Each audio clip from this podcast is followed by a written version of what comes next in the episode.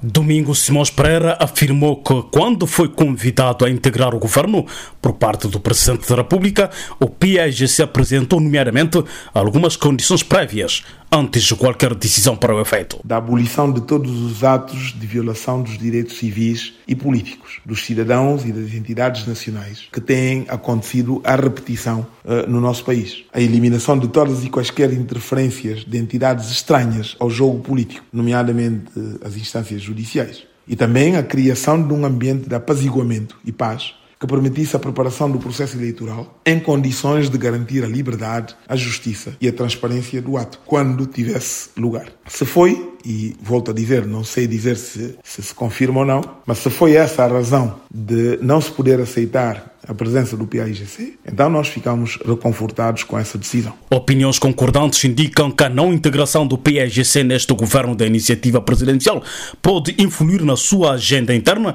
e nos seus interesses políticos, sobretudo na realização do seu décimo congresso, várias vezes adiado ou cancelado, e na sua consequente participação nas eleições legislativas antecipadas.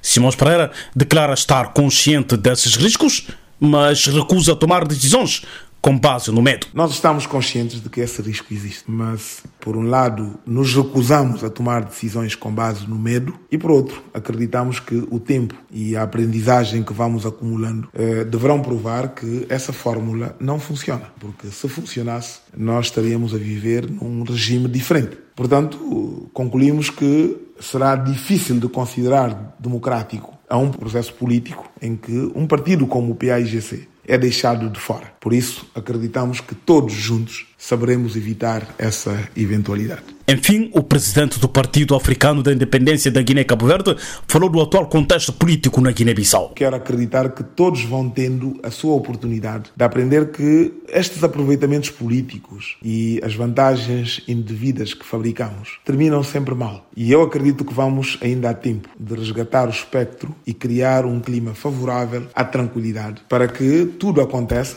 e ao dizer tudo estou-me a referir ao processo eleitoral, com base na vontade popular. Forçar a barra nos lança para um terreno movediço e imprevisível. Aí, como os do futebol costumam dizer, o prognóstico só será possível no fim do jogo. Era domingo Simões Pereira, presidente do PSGC, sobre a situação política no país e a não integração do seu partido no governo da iniciativa presidencial, de acordo com a então agenda nas negociações com uma Royal Mokhtar Sissoko Embalo. Da Sana para a Voz da América.